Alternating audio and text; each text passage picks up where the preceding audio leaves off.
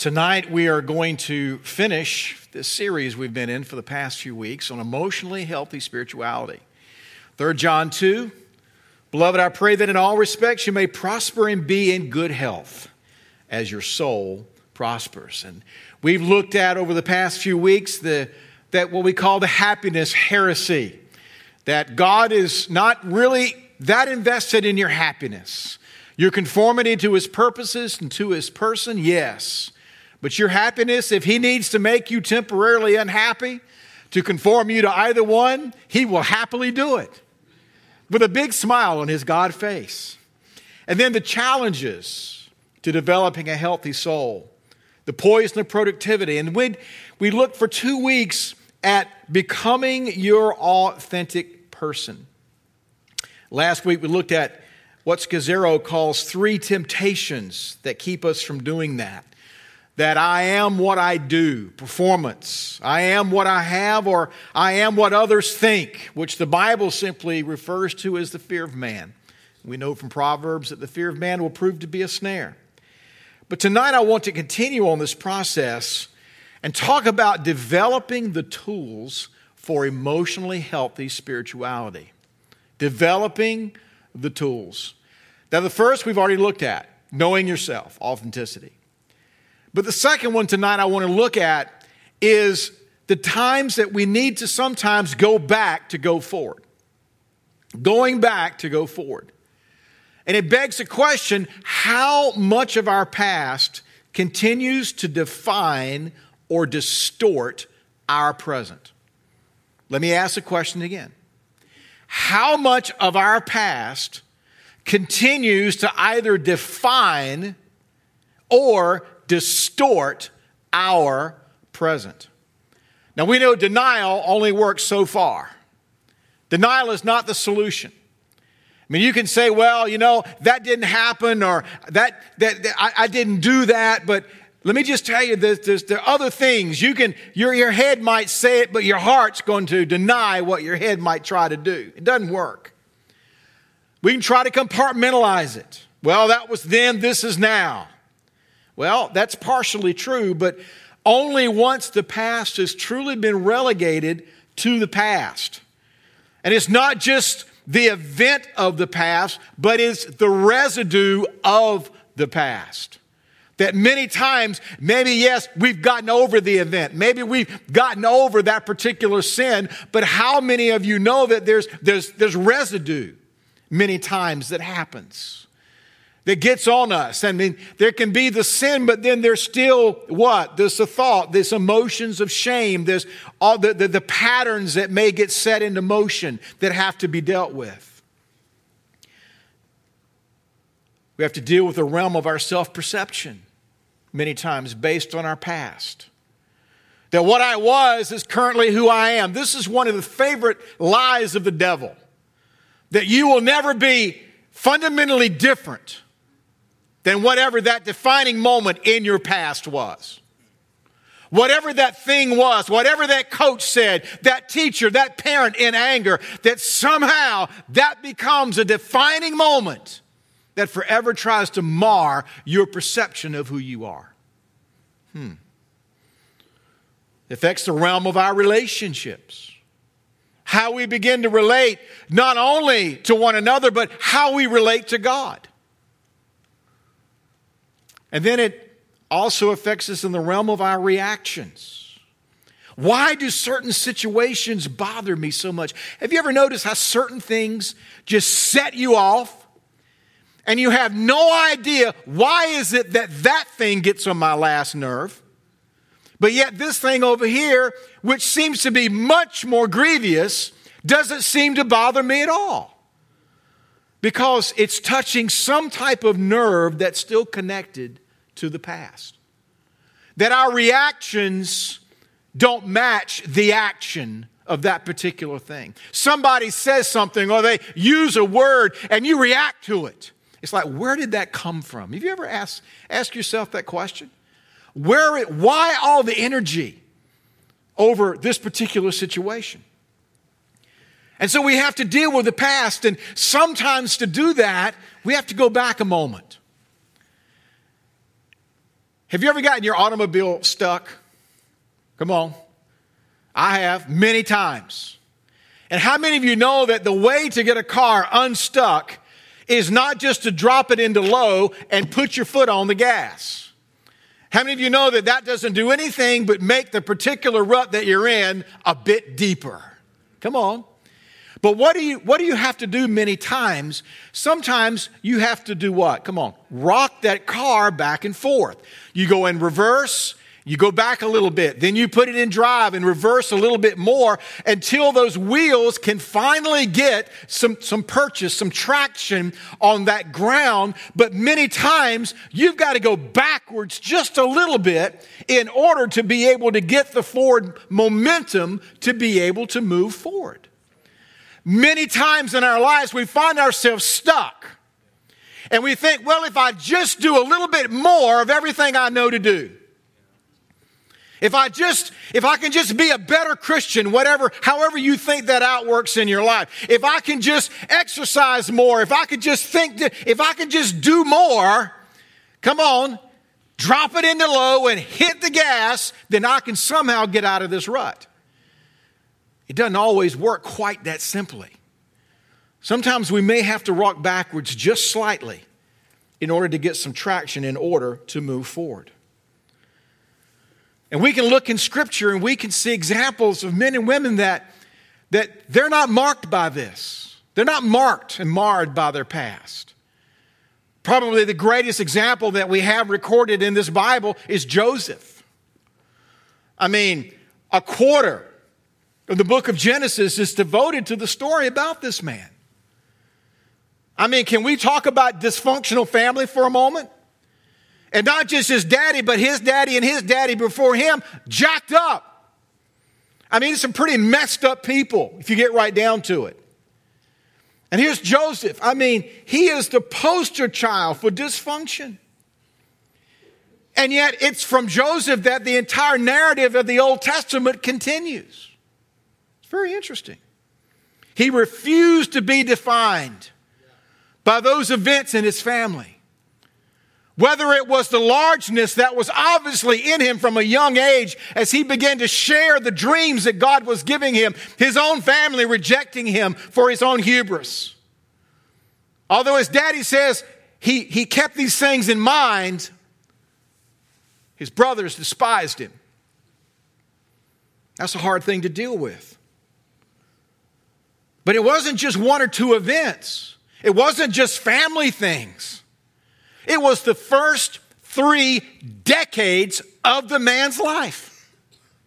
My goodness. He would be a case study for modern psychology. Where do you begin to untangle a guy who is consistently forgotten about and rejected the way that Joseph was? My goodness.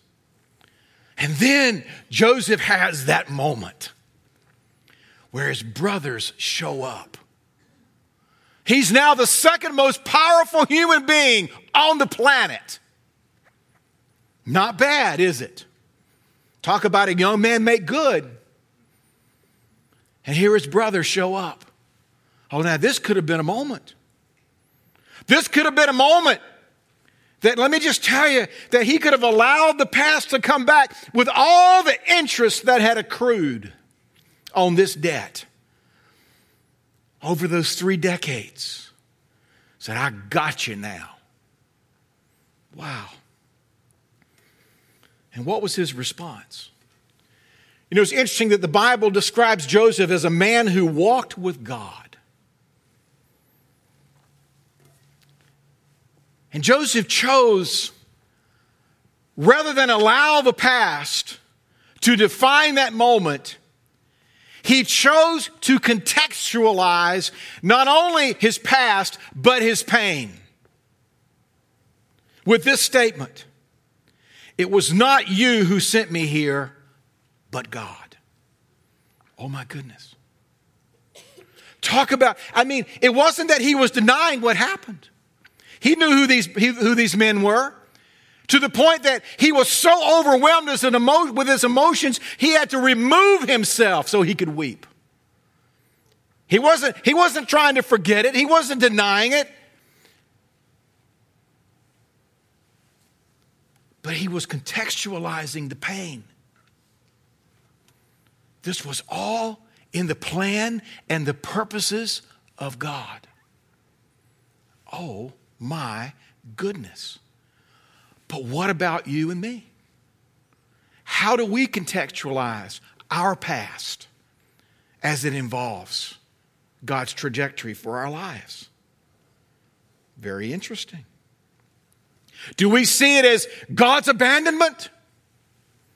God, why did you forsake me back then in that situation? Or do we see it as God's trajectory for our life? When God shows up. And, Saints, let me tell you, many times God doesn't show up in the way or the moment that we want Him to. But it doesn't mean that He doesn't show up. And sometimes we have to take a step back. We believe this process in the heavenlies whereby, whereby which we, we, can literally find God as we go back and we, we, we revisit some of these events by the Holy Ghost. That Jesus himself makes himself known. Very interesting. And the past truly being relegated to the past means this we have been grafted into and adopted into a new family. You know, I know scripture says in a number of different places that the sins of the fathers be visited to the third and fourth generations. But you know, while that's true of natural family, guess what? The family you have been, you and you and me have been grafted into, there ain't no curses. Think about that just for a moment. There's nothing to overcome Come on. In the family, God's family that He's now brought us into, we're not having to deal with any curses in this new family that we're now a part of. There is no baggage. Hmm, nobody got it. I, I really like that when I wrote it down earlier. But there's, there's no baggage in this family. And every family in this room, we all come, come on, with more checked in stuff than you can imagine. My goodness. But we're grafted into something totally new. Talking about tools. Another tool is letting go of power and control. My wife and I just recently gave one of our cars to our kids. He's saying, Aren't you kind of old for that? No. That, that you never get too old to continue to give stuff away to your children. Let me just tell you that. So we wound up with another vehicle. And this one is kind of all kind of gizmoed out. It's got these safety feature things on there now that kind of nudge you and tell you certain things. It's called lane assist. You might have a clue what I'm talking. And so you're driving along and the next thing you know, the, the steering wheel is saying, I want you to do this. It's like, wait a minute. You, you begin to pray in tongues. You begin to, re- I rebuke you, car. I mean, and, and, and the car is it's not self driving, but the car is, re- is telling you, son, you need to move over here now. And it's not a violent movement, but there's enough, there's enough vibration in the steering wheel. There's, there's enough real momentum that you realize this car is trying to tell me something here if I'll pay attention. Hmm. And I got to tell you, I didn't like it much. Matter of fact, I cut it off. It just freaked me out. you know why? Because I want to be in control. I don't want a piece of machinery telling me what to do any more than a little lady coming out of the GPS telling me where to turn. Now I've got the car telling me, you know what, old man, you need to kind of slout over there because you're crowding somebody else's lane. Uh huh. I love control. Some years ago, I was taking a international flight, and I have a friend that flies a lot like this, and he'd given me some Ambien. Ambien is a um, what would you call it? It's a sleep aid. That's a nice way of putting it, isn't it? And I was going on a missions trip and I was traveling with a medical professional. So I took an Ambien. And so this medical professional was watching me all night long fight this drug. Because I don't like what I don't like how it makes me feel. So all night, this Ambien was telling my body to do one thing, and I was telling my body to do another thing. And this this this this physician I was traveling with, they were just laughing because they knew they knew me. They say you fought that thing all night. It never did put me out.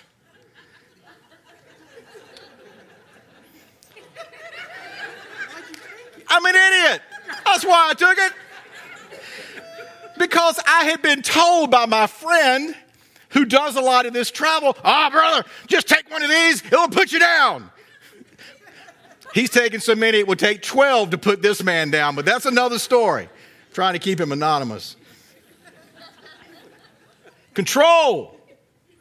You know, even as an unbeliever, and I, I, I'll just admit this to you, I, I never did drugs. Yes, I was a music major, never did drugs.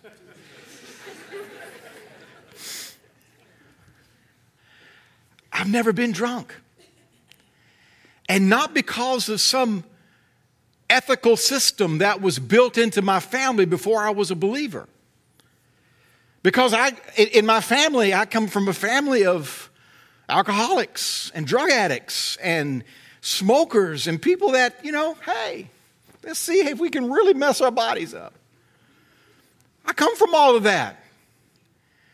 And yet, I just didn't want, I didn't, I didn't do it. You know why? Not because I saw anything right or inherently wrong with it, is I just didn't want to do what?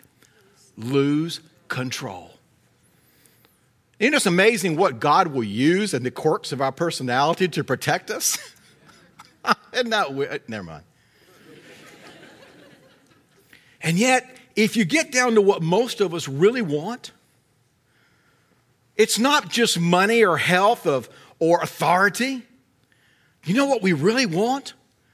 We want a sense of control over our lives. Come on.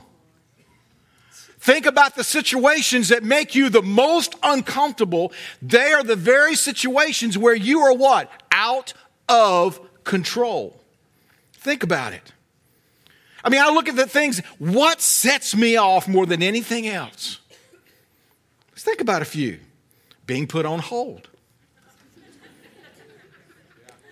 Are you with me? Your approximate wait time is four days. and so, you know, you've, you know what I'm talking about, and you realize you are out of control in that particular moment. That if you ever want your internet service to come back, you're going to have to wait and be held, in host- held hostage by your approximate wait time. You know what I'm talking about. Waiting in line, waiting in traffic. Can we talk about that one? Come on, we're all Washington, D.C., almost ites here. Don't we love I 66? Don't we just love the variables of traffic? I mean, WTOP. Do you know that is top rated radio station in the entire United States?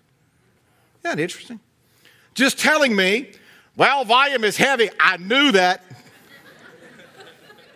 It looks like Christmas headed down the road here. I mean, I'm seeing all these red lights here. I got it. Traffic out of control, flying. There's one. There's one. Talk about no control.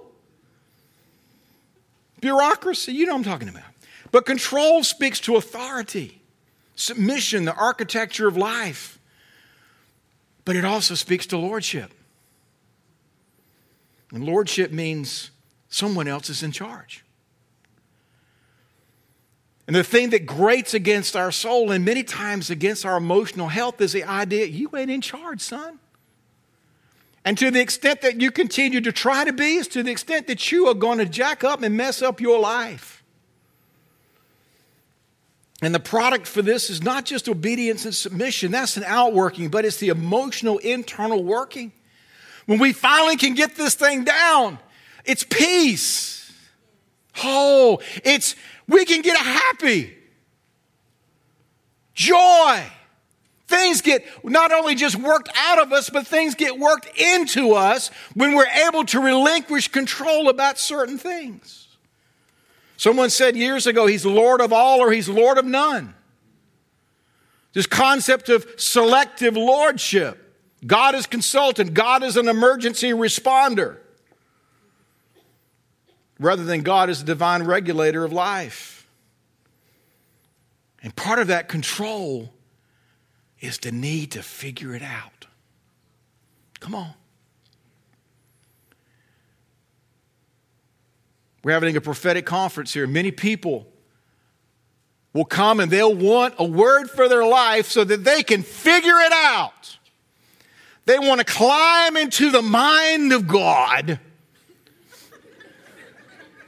and get the blueprint, get the plans, get the timing. And, prophet boy, the more specific you can be, the more helpful that might be for you. Hmm trying to figure it out. Stephen Hawking's passed away this morning. Avowed atheist and theoretical physicist and cosmologist. And in an interview in 2014, Hawking said this Before we understand science, it's natural to believe that God created the universe, but now science offers a more convincing explanation. You see, for Hawkins, tragically, there was no saving acknowledgement of God. His lifelong quest, whether it was a study of black holes and matter, whether it was his understanding of how it all started, he spent his life, 76 years, trying to figure it out. Sadly, he's got some answers right now. Job's struggle was trying to figure it out, but trying to acknowledge God through all the stuff. And in that, Job had a bit of a what? A crisis. And we do great when all is well. When our life and our soul and God is overtly blessing our lives, but what when it's not so evident? Is God still in control? And in those moments when we don't when we're not seeing all the evidence that we would define as God being in control, do we at that, do we at that point take the reins of our life back and say, God, obviously you ain't got this, and so I'm going to drive for a while? And the tragedy with this is God says, go ahead, drive.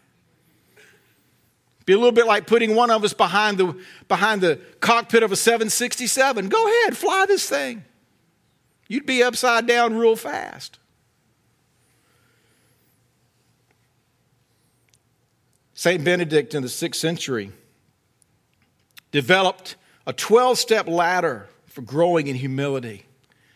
Because what I'm talking about is when we, when we truly get to the place that we yield control, one of the things that gets built into your life and mine is humility.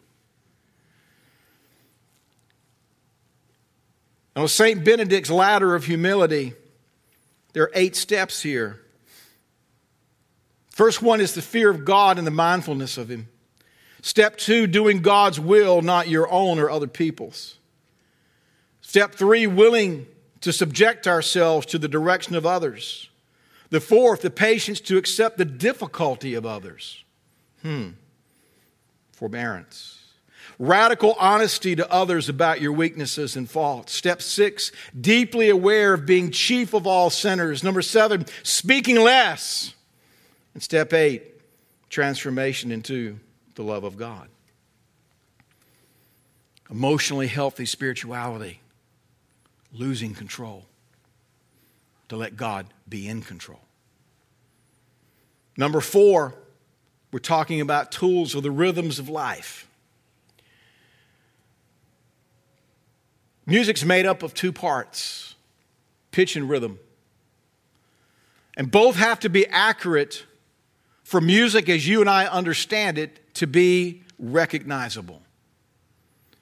That if you were to play all the right notes but play them in the wrong rhythm, then the tune that you're trying to discern, it's not going to be discernible to you.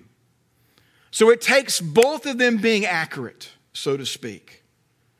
It's the very same with life.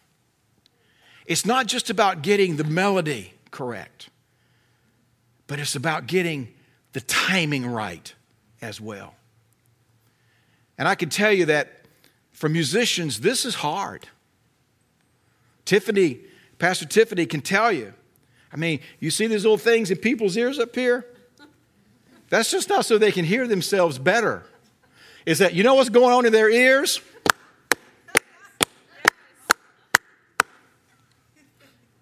Drummer, the bass player, and everybody's listening to this click track. That's one of the reasons that they don't speed up and slow down. That's why there's no drunk driving happening with our worship team rhythmically. But they've got some help. But you realize you and I have some help too. Galatians 5:25 says, "Since we live by the Spirit, let us keep in step what? With the Spirit." And I believe that my, my application of that passage is not just that we walk like God walks, but we walk at the same pace by which God is walking. Daniel, on a more macro level, Daniel 2.21, he changes times and seasons sets up kings, deposes him. He gives wisdom to the wise and knowledge to the discerning. And I really believe part of that wisdom and knowledge is timing, seasons, rhythm, that we understand it. I'm getting older, my wife is not. It's a miracle. But have you ever heard old folks complain about getting old? I had a grandmother, and she was like 92 or 94 years old. And we would sit with her, and she would just complain. I just, I can't do this, and I can't do that, and I can't have hear anymore, and I can't have see anymore. And, and it's like, woman, you're 94 years old. What are the ex, what, what are your what were your expectations at being 94? Limitations. But yet sometimes my wife and I we do the same thing. I mean, I'll go outside having done nothing for weeks on end, go out there, grab a chainsaw, start cutting trees up, moving billets, splitting wood, stacking wood, and I'll come in in the evening and it's just like, I'm sore. I'm, I'm tired. Why am I tired? It's just like, because you're not 25 anymore. That's why. And sometimes we just look at each other, it's just like, and, and we have to remind each other that we're not 25 anymore. We're in a different season of life. But it offends us. Sometimes we get, come on, I'm sorry, we get offended. Hmm. Now I know Pastor Brad, he'll be doing what he's doing when he's 105. That's great. But sometimes I'm finding myself downshifting just slightly, mentally, you know, having to think again, what's his name? That's why I love our ministry in every nation. Friend,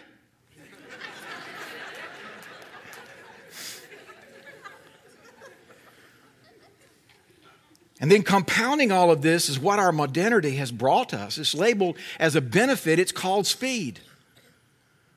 And what's labeled as a benefit, many times it's not a benefit at all. And we all need rhythm. Life's based upon it. Your heart gets out of rhythm. And I've got some friends that struggle with arrhythmia. They have to go in occasionally and get, get shocked back and get the heart back in rhythm, and it's ugly. Other folks, they have, my mother has a pacemaker to help keep her heart in rhythm. And you get out of rhythm in that part of your body, and it can be a fatal event. And yet, could I submit to you that both emotionally and spiritually, there's a rhythm that while it might not be fatal, it will certainly hinder and hamper our lives if we don't get in the right rhythm with God. And then there are those things that we need to build in to our life. I don't have time to unpack this much, but Scazzero unpacked what something that for the most part, has kind of passed away, but was known as the daily office. You know, we have in our charismatic world, we have this idea of the quiet time. Come on. I had some quiet time with God this morning. It's like rolling your Tesla up and plugging it in and get it juiced up and then hoping that you don't go more than the allotted miles. But the daily office was set up a little bit differently. In that at set times during the day, there were moments where there were moments of scripture reading or prayer or solitude or meditation. And I'm not talking about something weird and cultic here, I'm, I'm talking about something biblical.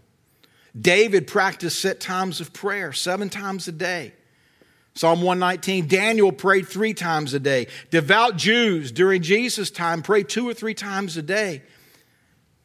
We have every idea that Jesus himself probably followed that same Jewish custom of praying at set times. You can say, well, what about the Holy Spirit? I thought he was supposed to prompt me to pray. Well, yes, but the question is, are you listening? I do the best I can to walk in enough intimacy with God that if something gets dropped on me that I can respond to that prompting. But I got to tell you, many times I've got so much coming at me that my concern is I sometimes I just miss it. Are you with me? Because right or wrong, I'm not interruptible in that particular moment. And just in the busy and the busyness of life and the issues of life, you know, hours just begin to click by, and sometimes there's not much cognizance or thought of God. The daily office brings us back to that. And I'm not trying to institute something ecclesiastically here. I'm just talking about ways whereby which we, we, we walk with this God awareness, some things that God has, I believe, put in place. And the other one is the Sabbath. The Sabbath just, that word just means to cease from labor, cease from work. And the Sabbath is not something that God just gave to man, Hebrews 4.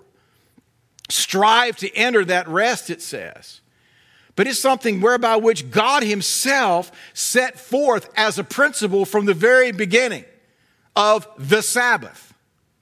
It's very interesting. But both of these things, why are you talking about that, Pastor Jim? Because it has to do with the rhythm of life. The daily office, a rhythm.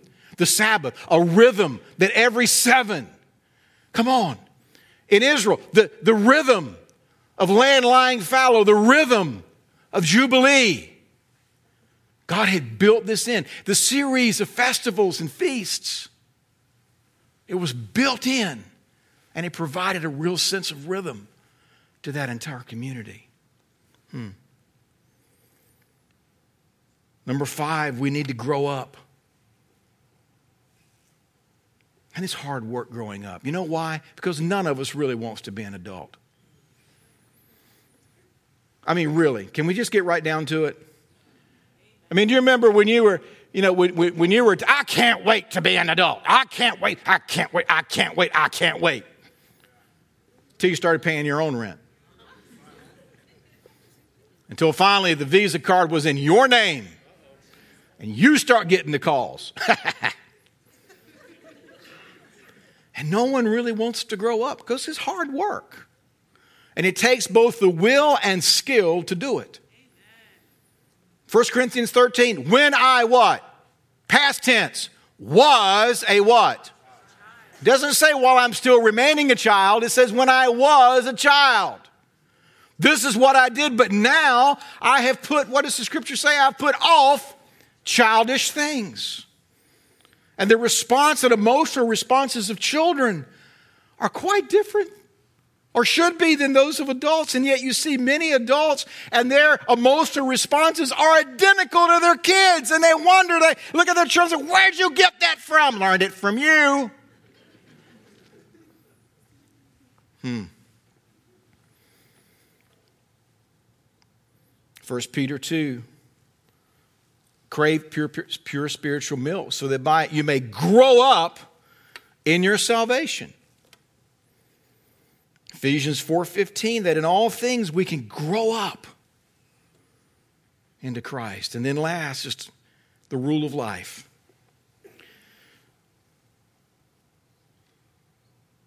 You know, the rule of life, that, that, that word rule there doesn't mean like something that you would write down and you would obey.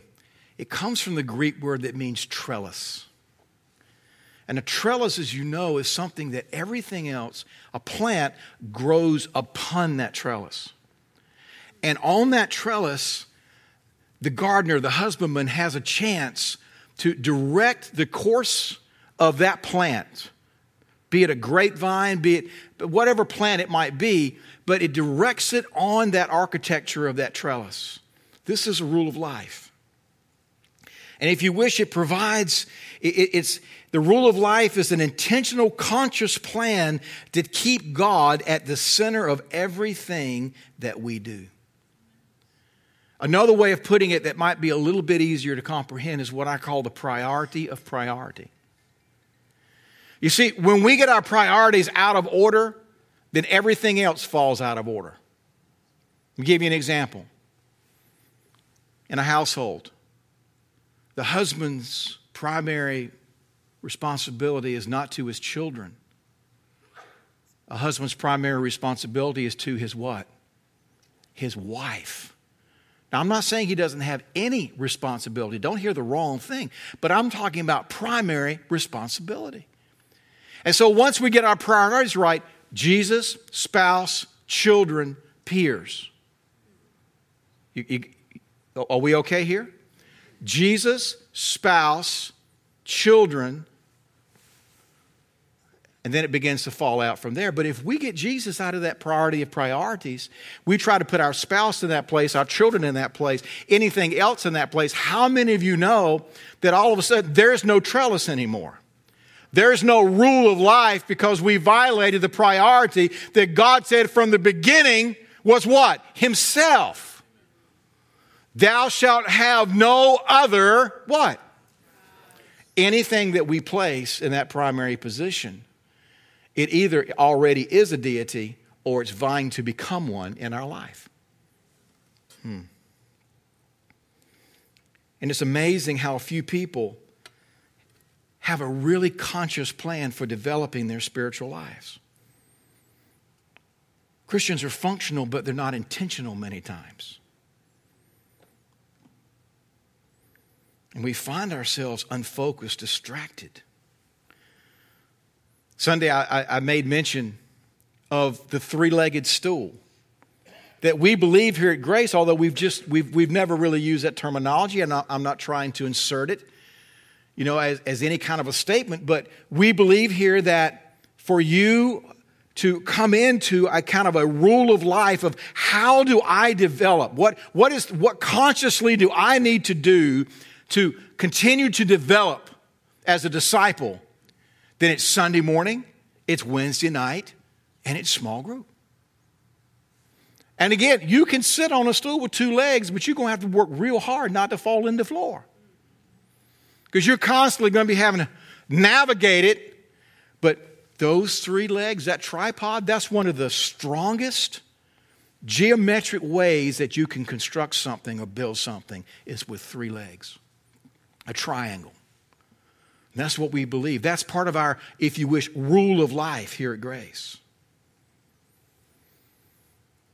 So, what have I said this evening? Developing the tools for emotionally healthy spirituality. My dad was a woodworker, he's a carpenter. He had a shop full of amazing tools that made a lot of noise and could do a lot of damage. And I remember him used to, he, he, he used to tell me, he said, you know, the most dangerous tool in the shop is a dull one, because that's the one that's going to cut you. And he worked overtime at keeping his tools sharp, putting chisels down in a certain way. No, no, you don't put a chisel down that way. So that that edge that he had worked on, sometimes for an hour, so that it was that, that when he put it to a piece of wood, he could roll off stuff you could you could see through. because it was so sharp. These are the tools that God wants us to develop. You know, I've got a, I got a box full of tools at home. And I tell you, my chisels, they're, they're pretty ugly. they're not sharp like my dad's were. And I can eventually get the job done, but it's with a lot of groaning and sweating and using some words that aren't sometimes sanctified. Why? Because I have not used the tools properly, I haven't kept them sharp. And God wants us to develop the tools, keep them sharp, and use them regularly. Amen? Pray with me. Lord, help us. Thank you that you indeed you came not just to set the captives free and to heal the sick, but God, you have set forth the ability for us to walk in health.